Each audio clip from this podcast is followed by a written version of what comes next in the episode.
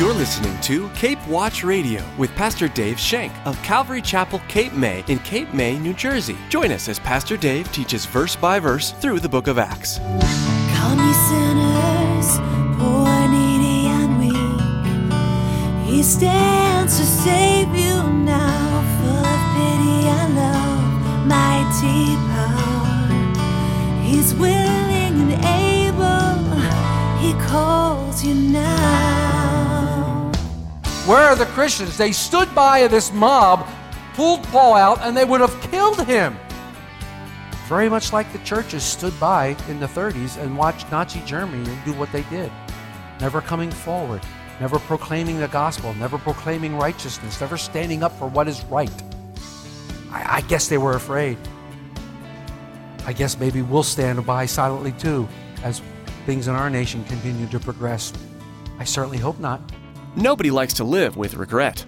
The feeling of, I should have done something there, can haunt some people for a lifetime.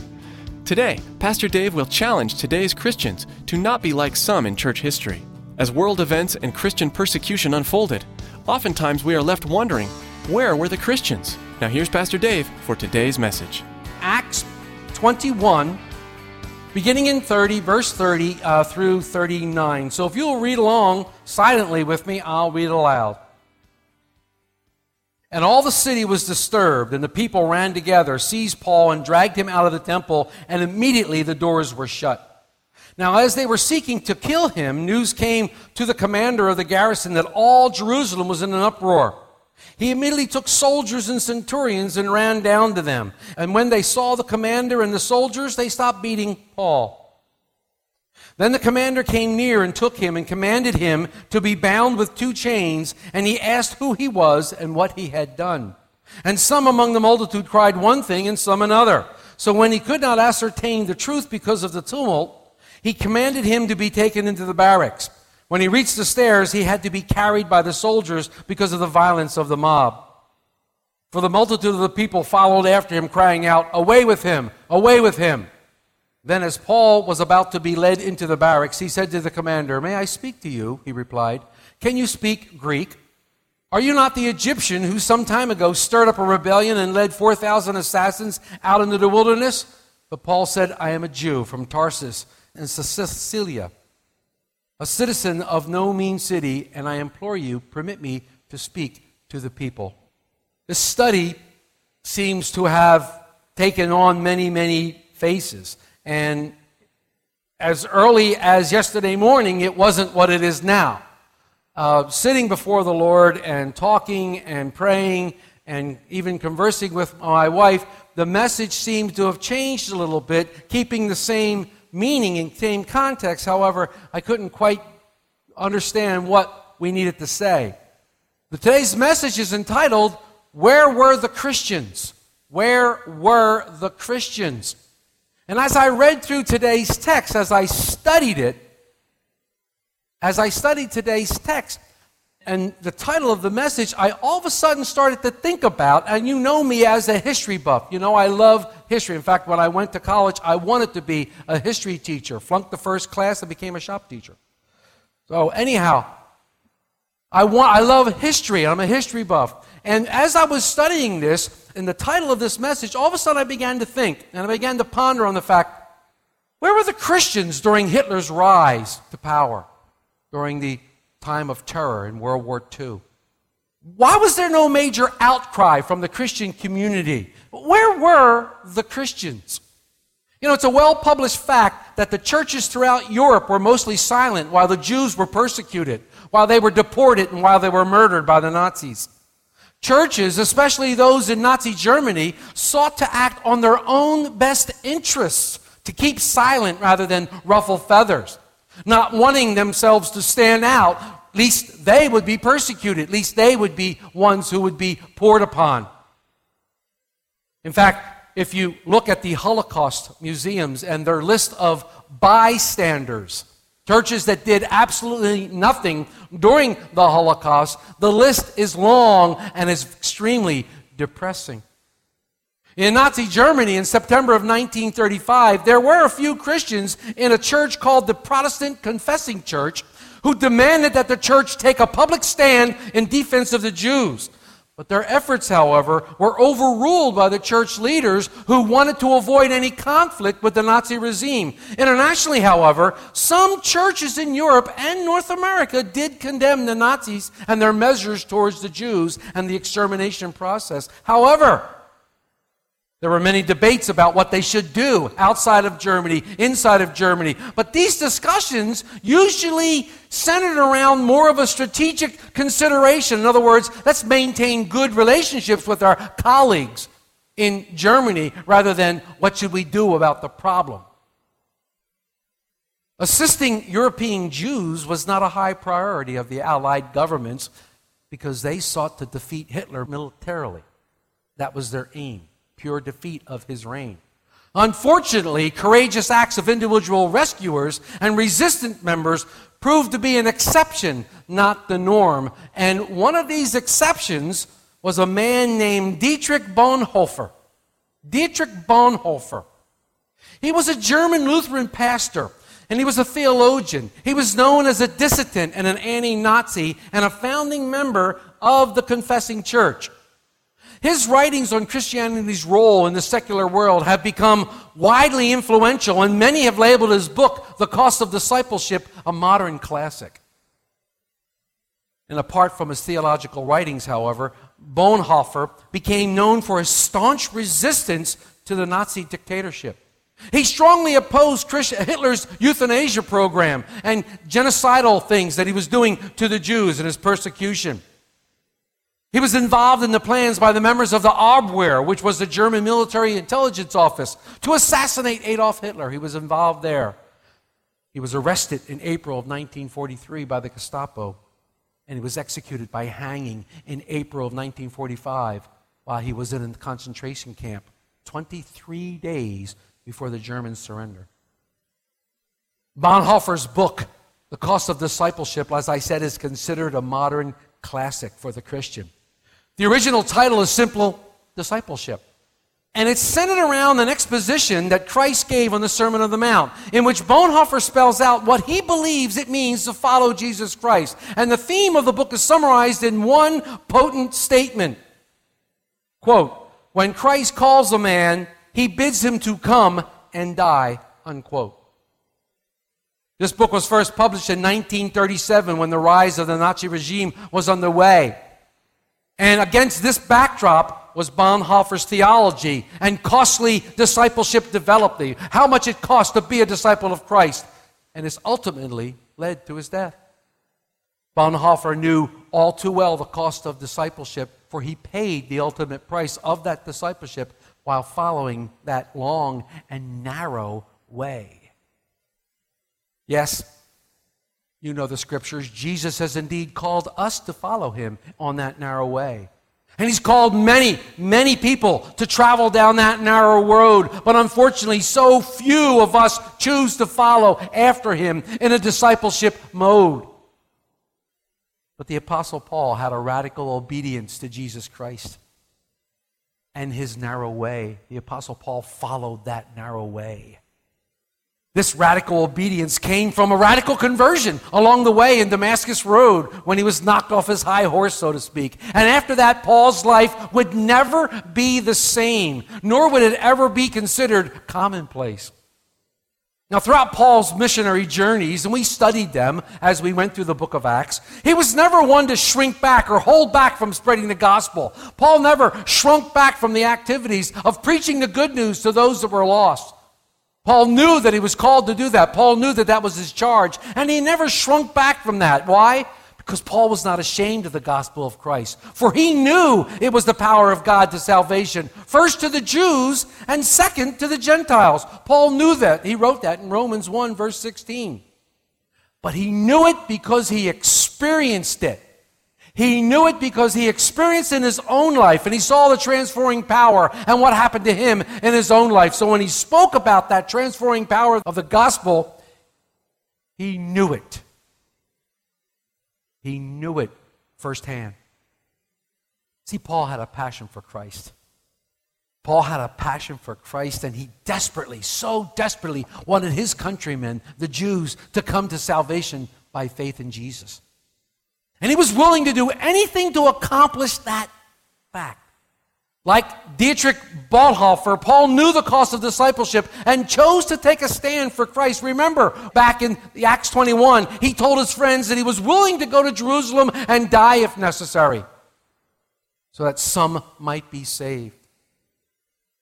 As a review, when Paul arrived in Jerusalem, he found the church of Jerusalem in a very, very weakened state. Those Jews who had placed their faith in Jesus Christ became Christians. They were all now zealous for the law. A new breed was born, a strange mixture of Christianity and Judaism. They thought that continually obeying the law and by continually keeping it to themselves, they would continually be saved. Keeping themselves close to God would be somehow beneficial to them through rituals and traditions, when what they were really doing was trampling upon the grace of God. They were trampling upon God's very grace that He had given to them. And they decided that they would force others, namely the Gentiles, to adhere to this law system that they nor their fathers could bear. Their fathers couldn't do this before them. It was shown to them. They couldn't bear this yoke, but they insisted upon forcing this on to all who would believe. The crazy thing about this law system, as we studied back in Exodus 20, it was never intended for the Gentiles. The law was never intended for the Gentiles in the first place. But Paul waged a steady campaign against this group of false teachers. He called them Judaizers. They had sown great confusion among the apostles' recent converts. They went to them and constantly came against them, and they were teaching them that they had to become Jewish to be saved. They had to fulfill the law of Moses, they had to be circumcised to be served. We saw that the church of Jerusalem was weakened by gossip and rumors. Slanderous accusations against Paul had circulated throughout the church and how Paul taught the law of Moses. James even said to him, But they have been informed about you that you teach all the laws, all the, excuse me, that you teach all the Jews who are among the Gentiles to forsake Moses, saying that they ought not to circumcise their children nor walk according to the customs. You can read that in verse 21 of Acts 21. The church was also uh, weakened because of compromise. The elders asked Paul to compromise his convictions and take four men, take them into the temple and help them fulfill a vow, sponsor them, pay their way. And by doing this, you're going to appease the Jews. The church was men pleasers. They, they were man pleasers. They didn't care for Christianity. They wanted to please men because they were afraid there would be an uproar. Well, a lot of good that did. But Paul agreed to this. Many, many people believed that this was a sin for Paul. When Paul agreed to this compromise, many people believed that Paul was going against his own convictions and his own writings in Galatians and Romans. But Paul agrees to this because he wants to see the Jews saved. He wants to see the Jews come into salvation. So he thinks if he can be all things to all people, to the Jew, I became as a Jew. And he could do that. Why? Because he was a Jew. He could do that. The church was, was weakened by compromise. The church was weakened by prejudice. When they saw Paul in the temple, these men assumed that because Paul was there, the Gentiles what were with him were there. And they went crazy. Their prejudicial attitude just reared up and raged, and they, and they attacked Paul and drug him out and started pounding on him. This is crazy. Paul had done exactly what the elders in James had asked him to do. He showed them his flexibility. He showed him his ability to compromise and try to maintain peace. Remember, Paul also brought an offering from the Gentile churches. Remember, we studied that? Paul brought an offering to the Gentile churches. That's not even mentioned that they received it. It's not even mentioned what happened to it. Nothing is mentioned at all. Luke leaves that out completely.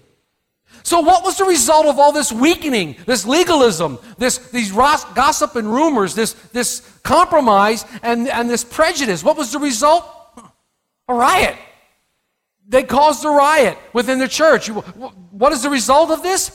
The Jews from Asia got the upper hand, and they started to stir up the crowd. They started to get these people all crazy, and the crowd with crowd mentality, they go wild. And we looked at verse 27, it says, Seeing him in the temple, stirred up the whole crowd and laid hands on him. And beginning in verse 30, it says, And all the city was disturbed, and the people ran together. They seized Paul, they dragged him out of the temple, and immediately the doors were shut. They threw him out of the temple. Get out of this temple. Paul is dragged out into that upper court, I mean, that, that court of the Gentiles. He's dragged out there and he's beaten.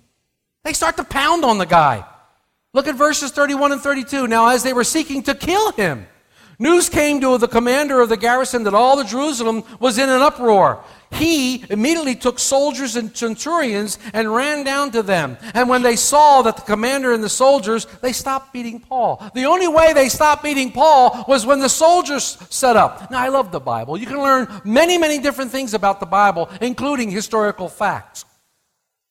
Now, I can tell you here that there were over 200 people coming, 200 soldiers coming to Paul's rescue. How can I tell you that? Because the word centurions. Because each centurion commanded 100 people. So if there was more than one centurion, if there were centurions, then there must have been at least 200 people coming with the commander. They needed that many people to rescue Paul. So many soldiers.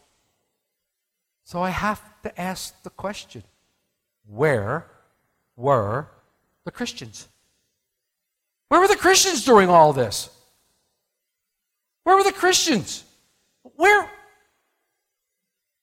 where was James and the elders? What were they doing during all this? All these people in Jerusalem, not one person stands up for Paul. Not one person stands up for righteousness and says, What you're doing for Paul is wrong. Not one person. Where were they?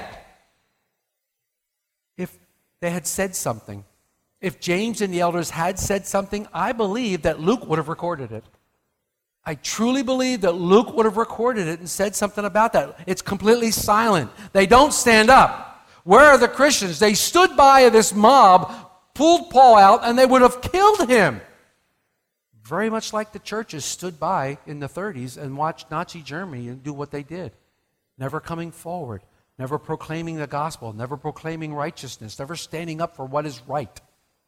I, I guess they were afraid.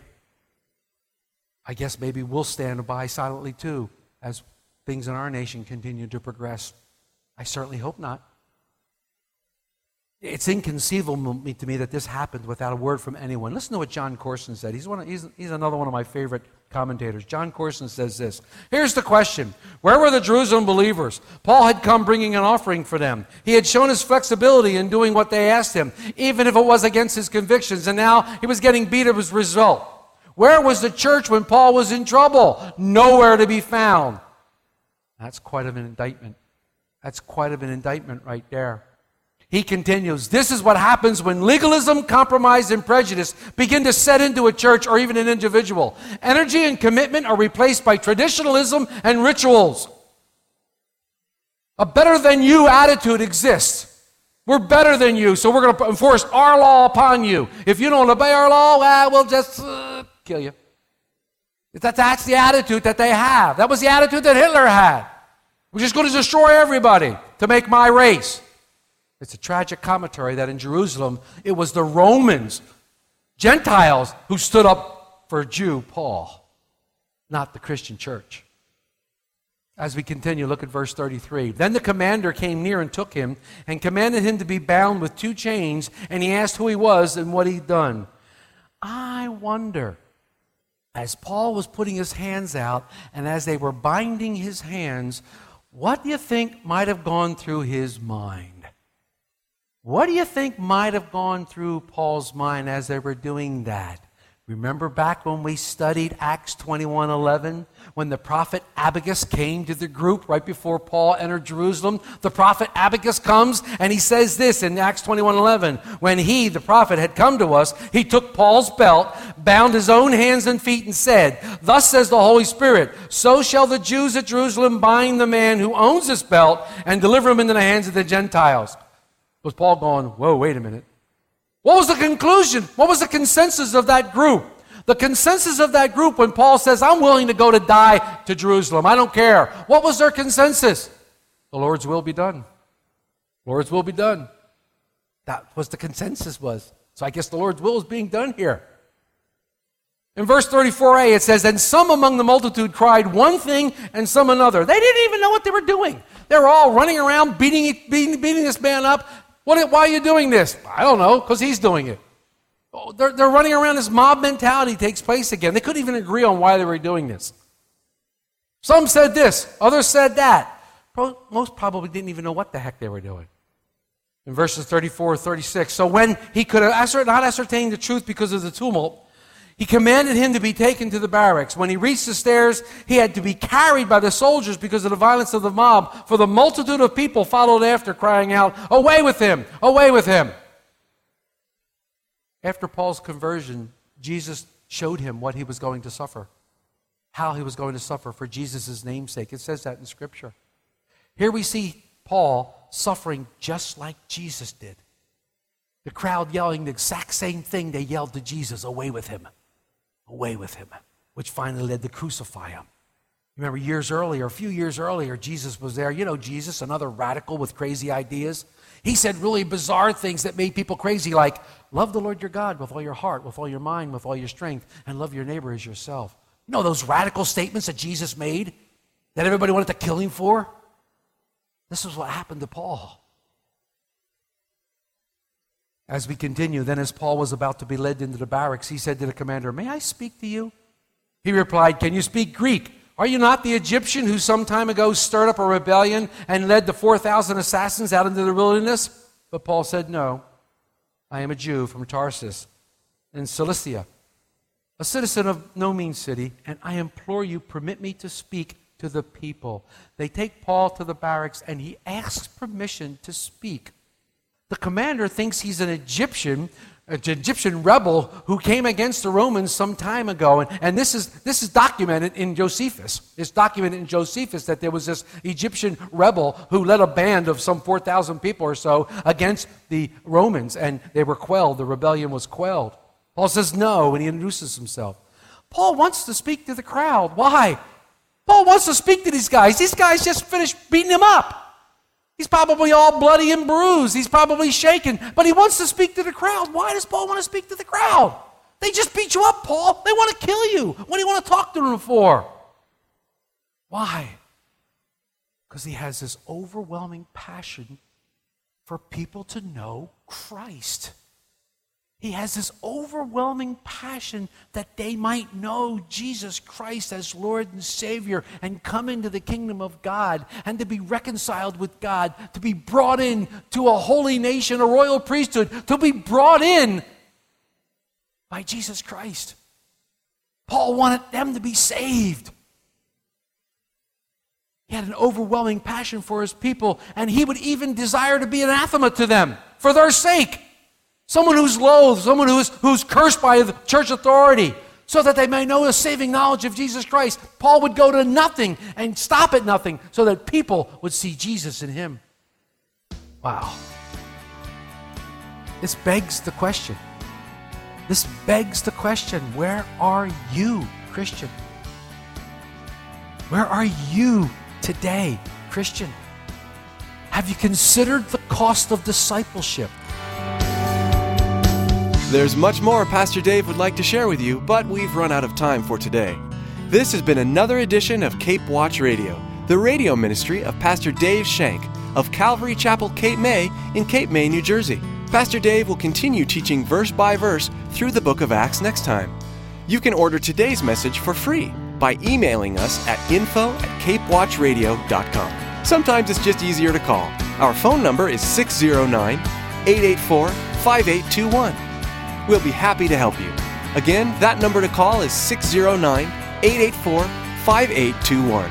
You can learn more about Cape Watch Radio, Calvary Chapel Cape May, and Pastor Dave at our website, www.capewatchradio.com. All of Pastor Dave's messages through the Bible are available to listen to or download for free at capewatchradio.com. That's www.capewatchradio.com. You'll also find contact information, driving directions to the church, and details about activities and upcoming events on our website. You can also subscribe to the Cape Watch Radio podcast. Subscribing is easy. Log on to capewatchradio.com. click on the subscribe button or simply search for Cape Watch Radio in the iTunes Store. Well, that's all the time we have for today. From all of the production team here at Cape Watch Radio, we want to say thank you for tuning in, and please make plans to join us again for the next edition of Cape Watch Radio.